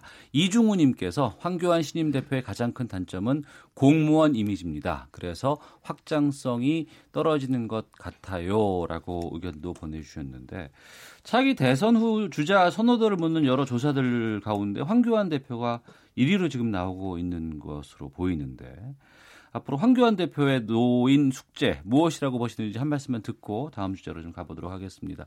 최민희 의원께서 먼저 말씀해 주시죠. 예, 우선 이번 여론조사의 핵심은 네.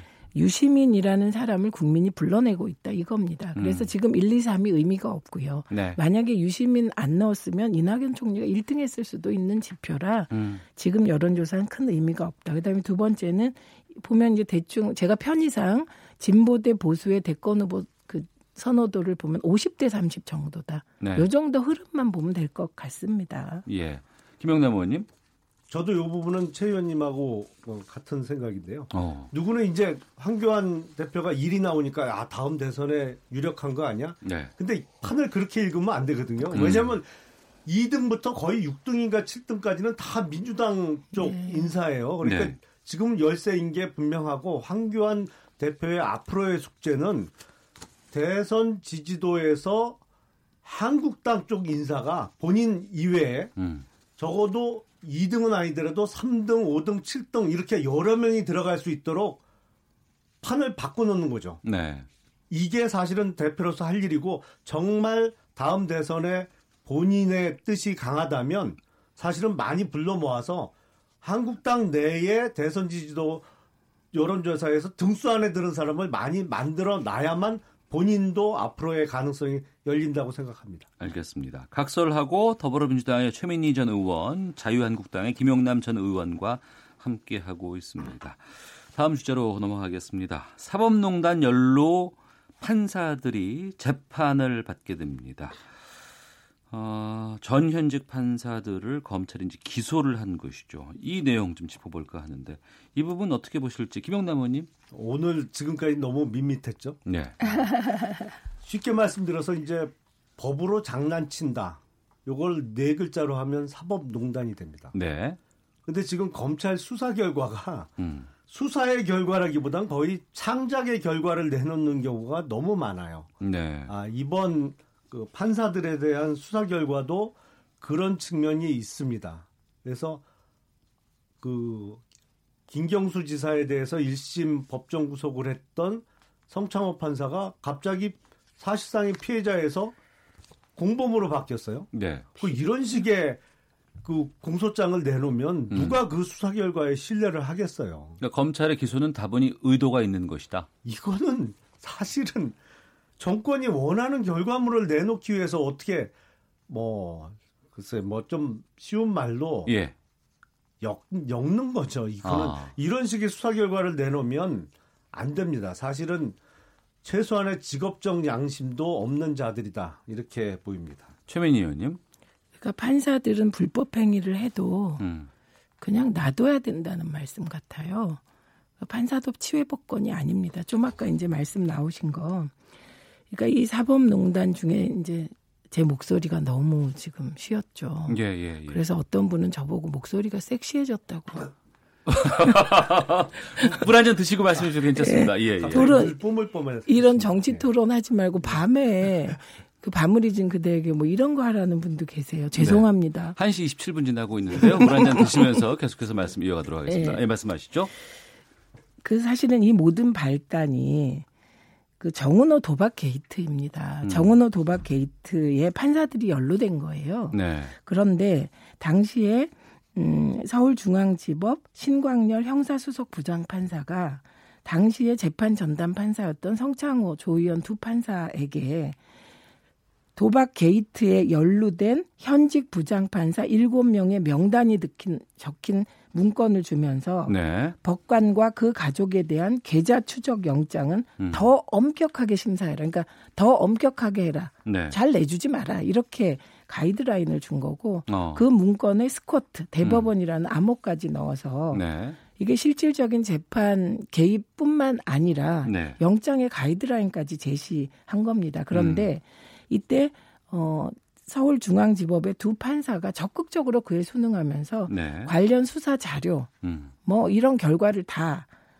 보고를 한 겁니다. 그래서 심지어 그 사건에 연루됐던 부장판사 일곱 명 중에 한 명, 그러니까 피의자잖아요. 네. 그 사람에게까지 자료가 전달돼서 음. 그 판사, 피의자 판사가 어떻게 했냐면 핵심 증인에게 위증을 해달라고 부탁하는 일이 발생한 겁니다. 네. 그 이 부분에 대해서 그러면 책임을 묻지 말라는 건지 음. 정말 이야기가 어렵고 지금 말씀하신 김 지사 관련 성창호 판사가요. 네. 이 건으로 피의자로 어 그러니까 검찰의 그 뭐랄까 기, 그 뭐야 입건된 거. 네. 그게 지난해 구월입니다. 음. 그러니까 오 개월 전 일이에요. 예. 그러니까 거꾸로 저는 오히려 이번 건을 보면서 아, 성창호 판사가 어, 진짜 이 사법농단과 연루되어서 김경수 지사에게 오 개월 후에 음. 이게 보복, 복수적 판결을 했나? 이런 생각까지 하게 되는 상황이다. 이렇게 말씀드립니다. 제가 좀 설명을 드려야 예. 될 것 같습니다. 아, 그러니까 지금 말씀하신 그 사안과 관련해서 임종원 전 법원행정처장 차장이죠,를 기소하면서는 성창호 판사를 직권남용의 사실상의 피해자로 적시를 해서 임종원 차장을 기소를 했어요. 그러니까 음. 어, 법원행정처 차장이 직권을 남용해서 의무 없는 일을 시켰다, 강압적으로. 그래서 사실상의 피해자로 기재가 되어 있습니다. 네. 근데 김경수 지사 법정 구속한 이후에 공무상 비밀 누설의 공범이 됐어요. 공범으로 기소를 했어요. 자, 그러면 동일한 사안에 대해서 사실상의 피해자로 봤다가 갑자기 공범으로 바뀌었어요. 그러면 나중에 수사를 더해보니까 그게 아니더라 해서 공범으로 기소한 게 검찰의 설명이라면 임종원 전 차장에 대한 공소를 취소해야죠. 그건 음. 잘못된 기소니까. 예. 그건 취소 안 하거든요. 그러니까 이때는 이게 맞다고 그랬다가 음. 어, 나중에 보니까 성창호 판사가 김경수 지사를 법정 구속을 해? 어, 우리 편 아니네? 어? 나쁜 나쁜 사람이네? 하고는 그 결론을 백팔십 도 뒤집어 갖고 기소한 거예요, 이번에. 검찰이요. 검찰이. 그러, 네. 아니 제가 말씀 앞서 말씀드린 대로 지금 소위 얘기하는 적어도 서울중앙지검의 소위 적폐수사팀은 정말 최소한의 직업적 양심도 없는 자들이에요. 아니, 아... 어떻게 검사가 이런 식으로 장난을 쳐요. 예, 최 의원님 간단히 말씀하시고. 예. 그러니까 의원님, 보통의 불쌍한 일반 시민들은 피의자 및 피고인이 됐을 때 그런 식의 왔다 갔다 하는 조사, 왔다 갔다 하는 판결을 너무 많이 당해가지고요. 사실상 검찰과 사법부에 대한 신뢰는 없습니다. 그런데 성창호 판사는 분명히 잘못을 했지요. 그리고 오히려 어, 다른 이 서울중앙지법 외에 다른 곳에 있는 판사들은 그 지시에 저항하다가 음. 불이익도 받고 그랬기 때문에 저는 지금 말씀하신 검찰에 대한 문제 제기는 전 받아들입니다. 왜냐하면 불쌍한 분들이 너무 많이 그런 얘기를 했거든요. 예. 그런데 성창호 판사는 잘못했고 그 응, 그 제, 응, 그에 상응하는 대가를 치러야죠. 알겠습니다. 일반 사건 잠시만요. 그렇게. 예, 예, 뭐 더 고만하죠. 뭐. 자, 각설하고 아, 헤드라인 뉴스 미세먼지 정보 듣고 계속해서 말씀 이어가도록 하겠습니다. 이낙연 국무총리는 오늘 국정 현안 점검 회의에서 일부 공직자가 차량 이부제 등을 잘 지키지 않는 경우가 있다며 공직자가 정부 대책을 따르지 않으면 인사상 불이익을 주도록 제도화하겠다고 밝혔습니다. 석탄연료에 대한 중국 수요 등 세계 수요가 이십여 년 후에도 줄지 않고 현재 수준으로 유지될 것이라는 전망이 나왔습니다. 중소벤처기업부가 제이 벤처붐을 위해 올해 사조 팔천억 원의 벤처펀드를 조성하고 소상공인과 자영업 육성을 위해 소상공인 자영업 기본법을 제정하기로 했습니다. 앞으로 오십 대도 주택연금에 가입해 노후를 보장받을 수 있게 하는 방안이 추진됩니다. 도널드 트럼프 미국 대통령이 중국과 무역전쟁을 끝내기 위한 무역협상에서 좋은 합의가 아니라면 아예 합의가 없을 것이라고 밝혔습니다. 지금까지 헤드라인 뉴스 정원나였습니다. 이어서 기상청의 최용우 씨 연결합니다. 네, 미세먼지와 날씨 정보입니다. 현재 서울 같은 경우는 초미세먼지 특보가 해제가 된 상태인데요. 경기 곳곳에는 좀 남아 있고요. 그 밖에 서쪽 지역 여전히 촘촘하게 미세먼지 특보가 남아 있고 내륙과 또 오늘은 경상도 쪽에 미세먼지 특보 보가 아주 많습니다. 지금 서울 같은 경우는 초미세먼지 농도 세제곱미터당 삼십육 마이크로그램, 어, 보통 나쁨 상태가 삼십육부터 시작이 되기 때문에 지금은 나쁨으로 표시가 돼 있지만 그래도 어제에 비해서 많이 좋아진 상황이고요. 미세먼지 농도는 좋음 상태 그대로 서울은 유지가 되고 있습니다. 하지만 많은 지역으로 오늘도 계속해서 이렇게 대기질 경보가 유지가 되는 곳이 많겠고요. 또 고농도 미세먼지 비상 저감 조치도 수도권을 포함해서 많은 지역이 오늘 계속 유지가 되고 있습니다. 오후 들면서 대기 확산은 좀 나아지긴 했지만 일부 내륙과 영남의 농도는 계속해서 높을 전망이고요. 그 밖의 지역도 농도가 다소 높긴 하겠습니다. 강도가 어제보다 좀 괜찮아졌다는 점에 그래도 좀 희망적이고요. 내일은 대부분 보통이긴 하지만 세종, 충북, 전북 등 일부 내륙으로 농도가 나쁨 예보 들어있습니다.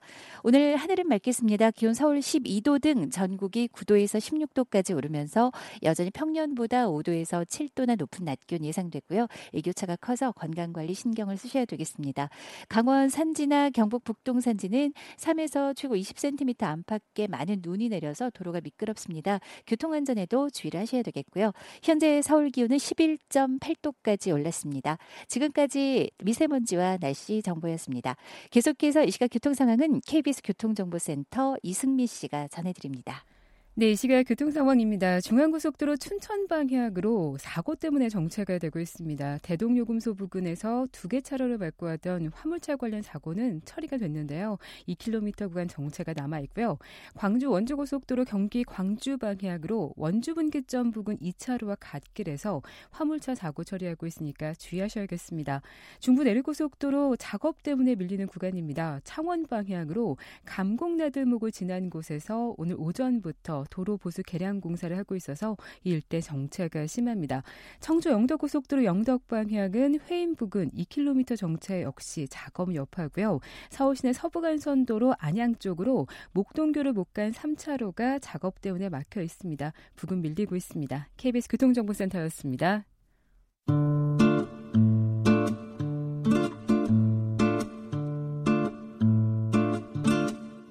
오태훈의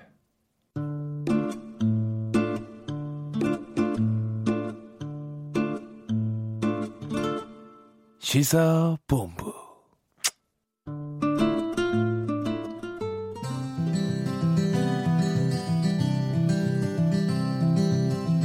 오늘도 전국 대부분 지역에서 미세먼지가 기승을 부렸습니다.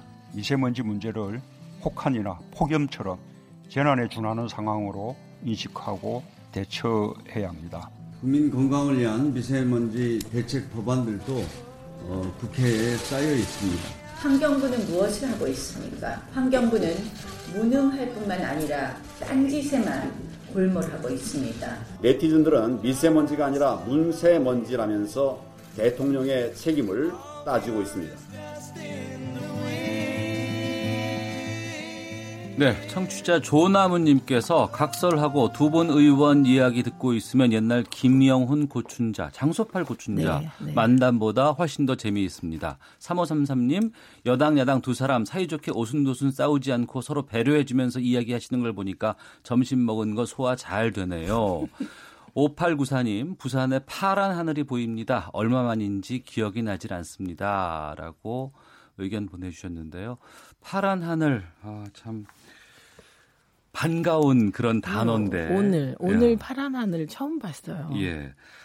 앞서 어, 문재인 대통령 그리고 홍영표 원내대표 또 어, 나경원 원내대표 그리고 황교안 대표의 발언도 들어봤습니다만 이 미세먼지가 또 정치권을 지금 강타하고 있습니다. 두 분도 다 지금 저, 그 목이 좀 칼칼하다는 얘기 좀 안 좋죠 상태가 네, 많이 지금 느낄 수밖에 없는 상황인데 이 문재인 대통령의 미세먼지 긴급 대책을 중국과 협의 추진하라, 공기 정화기 구입 등 지원 사업 위에 필요하다면 추경도 긴급 편성하라 이러한 지시들, 이러한 대책들 어떻게 평가하실지부터 좀 듣겠습니다. 최, 김영남 의원님.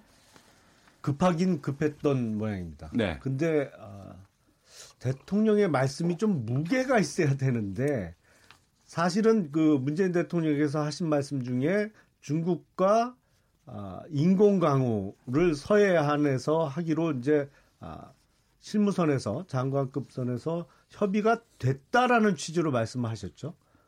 그랬더니 바로 중국에서 그런 협의 한 적 없다라고 하고 우리 때문에 아, 한국에 미세먼지가 심하다는 증거이냐 이런 식으로 나왔어요. 그래서 참 외교적으로 무색해지는 상황이 만들어졌는데 졸속이라는 감을 지울 수가 없습니다. 네. 그것도 미세먼지가 그렇게 심했는데 육 일째 되는 날 어제 어, 하신 말씀 그것도 바로 어, 어떤 상대국인 중국에서 부인하는 논평을 바로 내는 상황이 돼서 뭐랄까요. 준비가 안 된 상태에서 발표된 내용 아닌가 싶습니다. 네, 최민희 의원님. 어, 저는 되게 궁금했어요. 문세먼지라고 했는데 음. 오늘 미세먼지 수치가 뚝 떨어졌거든요. 예. 그 이유가 뭔지 아세요? 그러니까 우리나라가 천수탑 정책을 하고 있는 거예요. 아니, 그러니까 그냥 뭐, 하늘이 개면 개나 보다. 아니, 미세먼지가 아니라, 잔뜩 끼면 어쩔 수 없지. 뭐 아니, 하늘만 바라보는 정치 아닌가 아니요. 싶습니다. 근데 그게 북동풍이 불어왔기 때문에요. 그러니까요. 네. 하늘만 그러면 그러면 거죠. 그 원인이 기압의 문제인데 중국의 고기압과 일본의 저기압 사이에서 끼어서 이 공기의 흐름이 정체된 게 이번 미세먼지의 주 원인이었거든요. 네.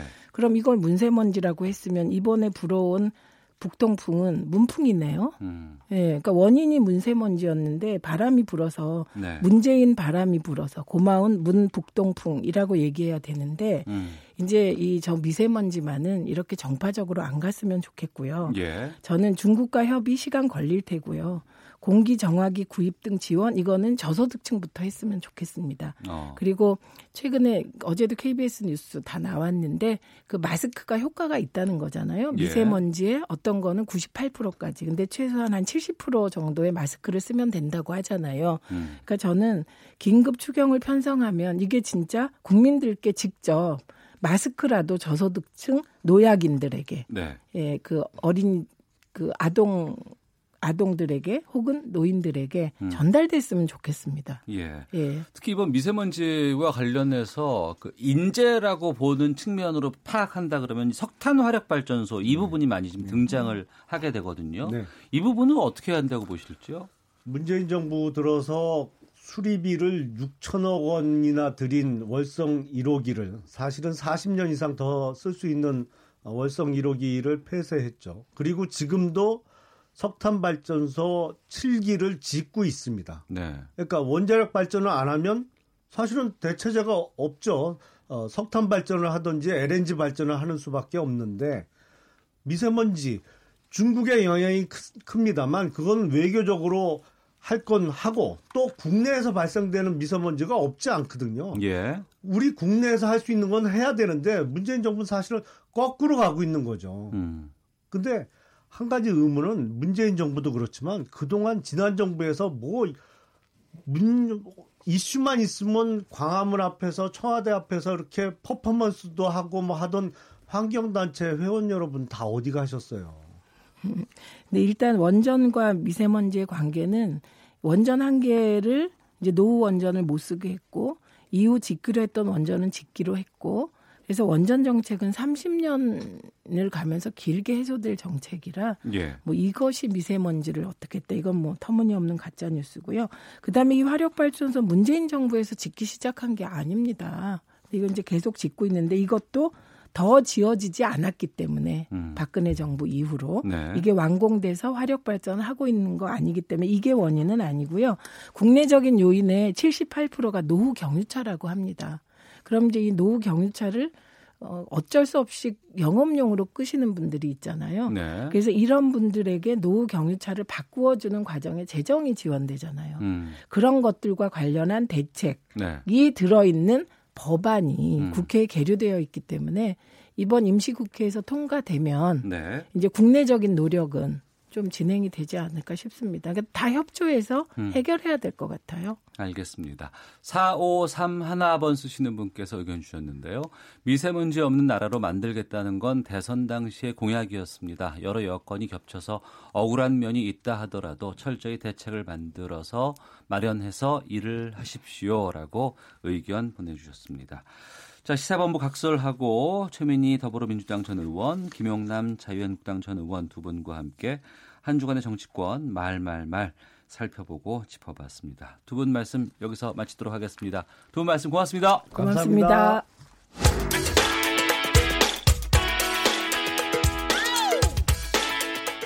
오태훈의 시사본부는 여러분의 소중한 의견을 기다립니다.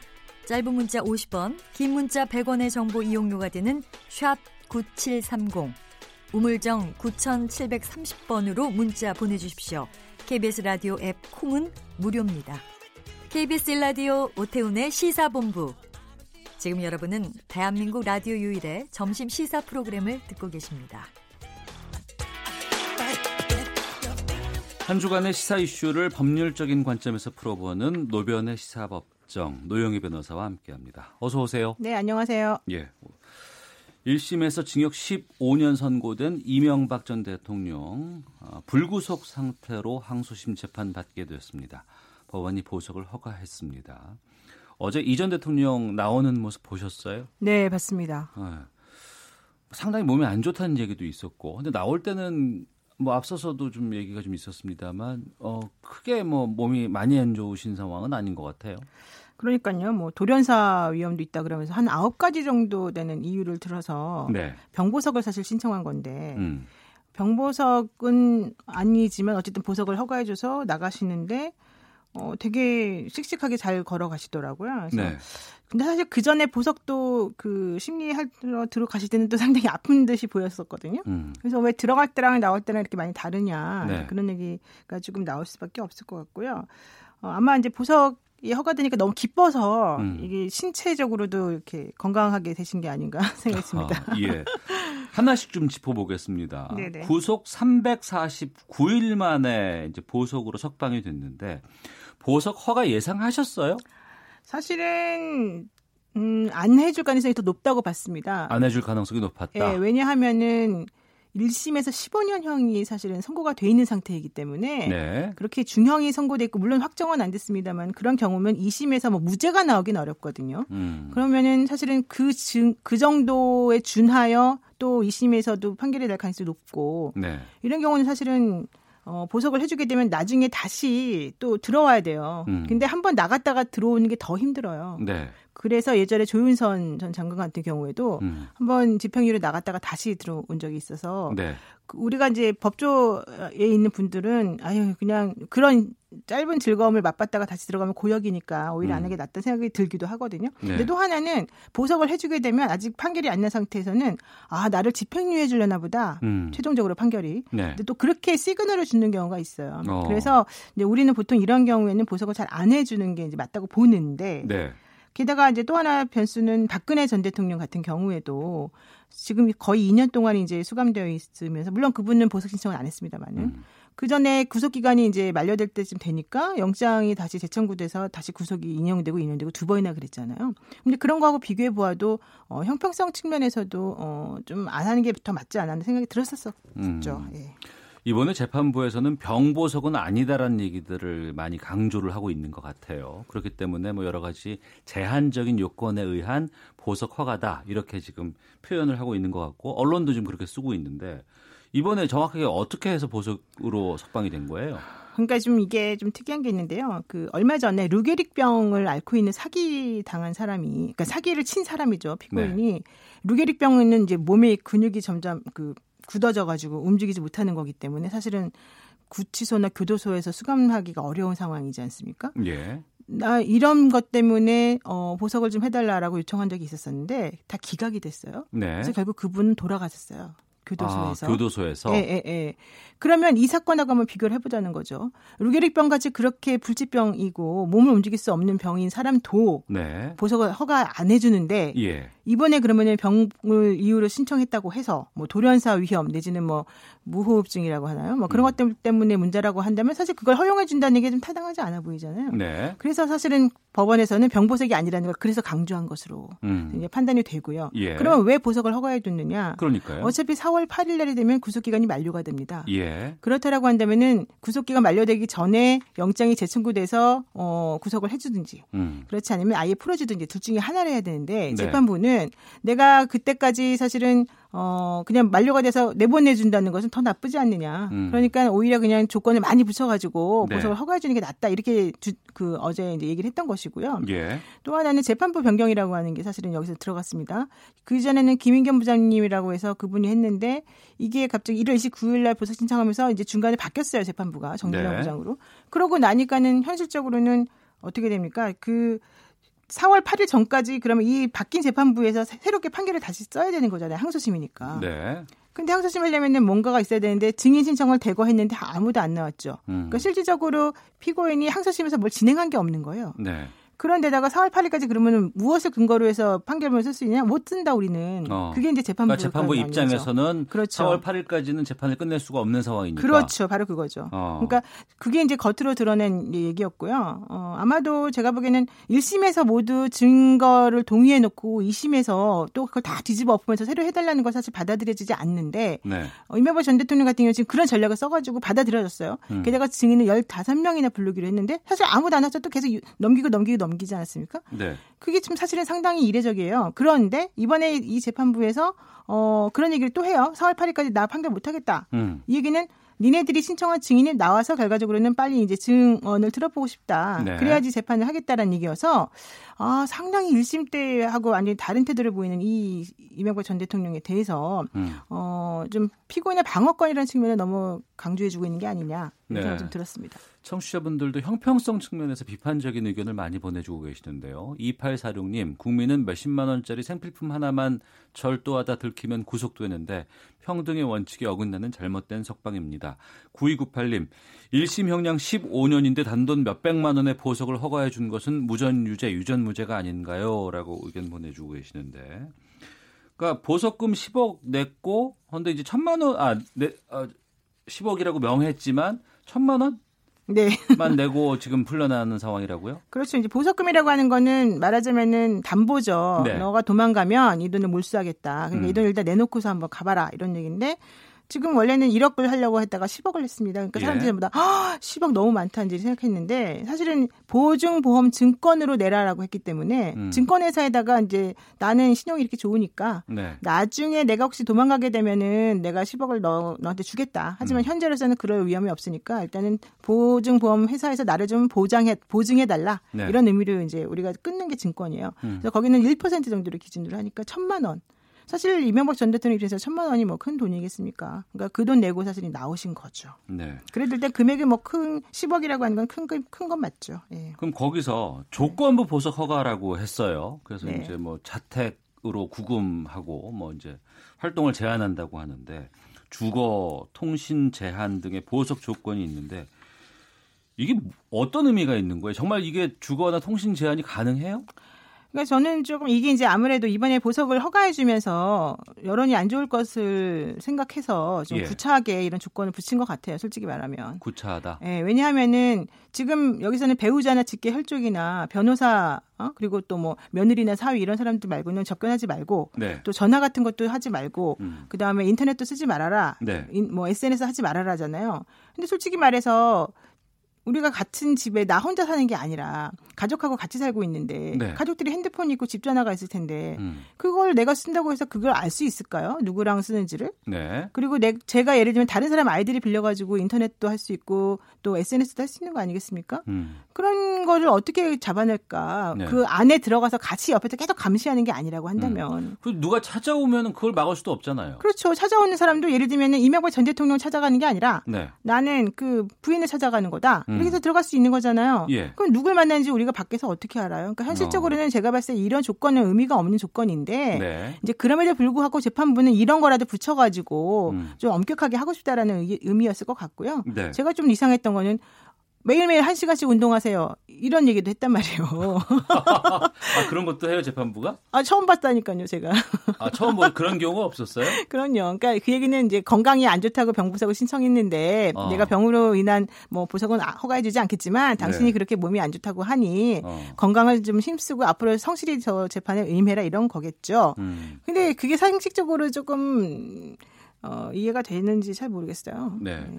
일부에서는 이번 보석 허가에 대해서 좀 어, 예외다, 의외다 이렇게 판단을 한 이유가 그 앞서 말씀하신 구속 만기일이 사월 팔일인데 이제 한 달 정도 남은 시기잖아요.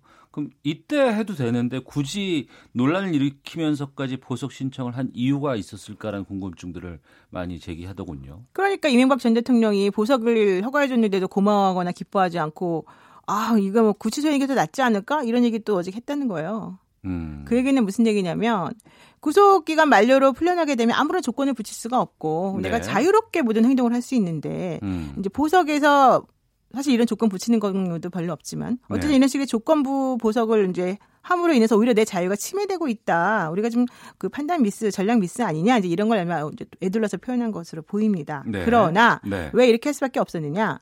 결과론적으로는 사월 팔일까지 한 달 정도 시간이 남아있기 때문에 어, 처음에 이명박 전 대통령을 구속하게끔 만들었던 그 사유 말고 다른 범죄 사실로 다시 영장을 검찰에서 청구할 수가 있는 거예요. 말하자면. 어. 만약에 그렇게 해서 그게 인용이 된다면 지난번 네. 박근혜 전 대통령처럼 인용이 된다면 이명박 전 대통령 입장에서는 사월 팔일에 무조건 나간다는 보장을 할 수가 없는 거죠. 물론 음. 검찰이 그렇게 하면 욕을 조금 먹긴 하겠지만 네. 이제 그러다 보니까 이 변호인 입장에서는 어, A라는 안을 선택할 것인가 B를 선택할 것인가 하다가 그래도 위험 부담이 좀 덜한 음. B를 선택하자라고 한 것으로 지금 보인다는 거죠. 그럼 향후를 좀 살펴보겠습니다. 이제 이심 재판, 항소심 재판은 어, 이런 그 보석 상태에서 어, 재판을 받게 되잖아요.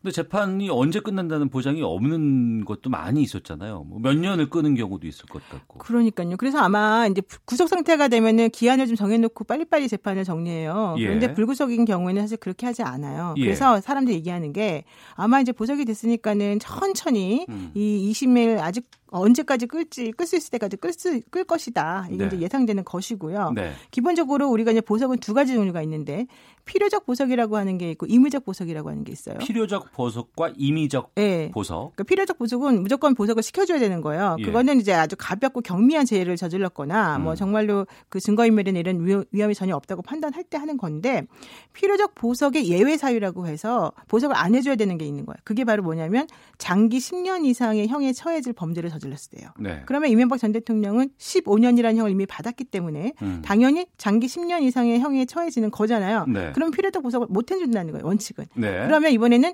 이렇게 필요적 보석의 예외 사유가 있는 경우에는 임의적 보석을 할 수도 있다. 음. 그래서 이, 이번에 한 게 바로 임의적 보석이라고 하는 거예요. 이번에 그 이명박 전 대통령에 대한 것이. 네. 그렇다면 이런 식으로 임의적 보석을 해준 것은 이명박 전 대통령에게 어떤 시그널을 줄 것이냐. 음. 내가 조건 이런 여러 가지 걸 붙였으니까 당신이 꼭 지키세요. 아니면 다시 어, 들어올 수 있습니다. 이거는 자택 구금입니다. 이렇게 판사님이 밝혔지만은 네. 현실적으로 실제 그런 식의 그런 그 보석 조건을 지키는지 안 지키는지 어, 잘 확인하기 어려운 경우가 있을 때에는 음.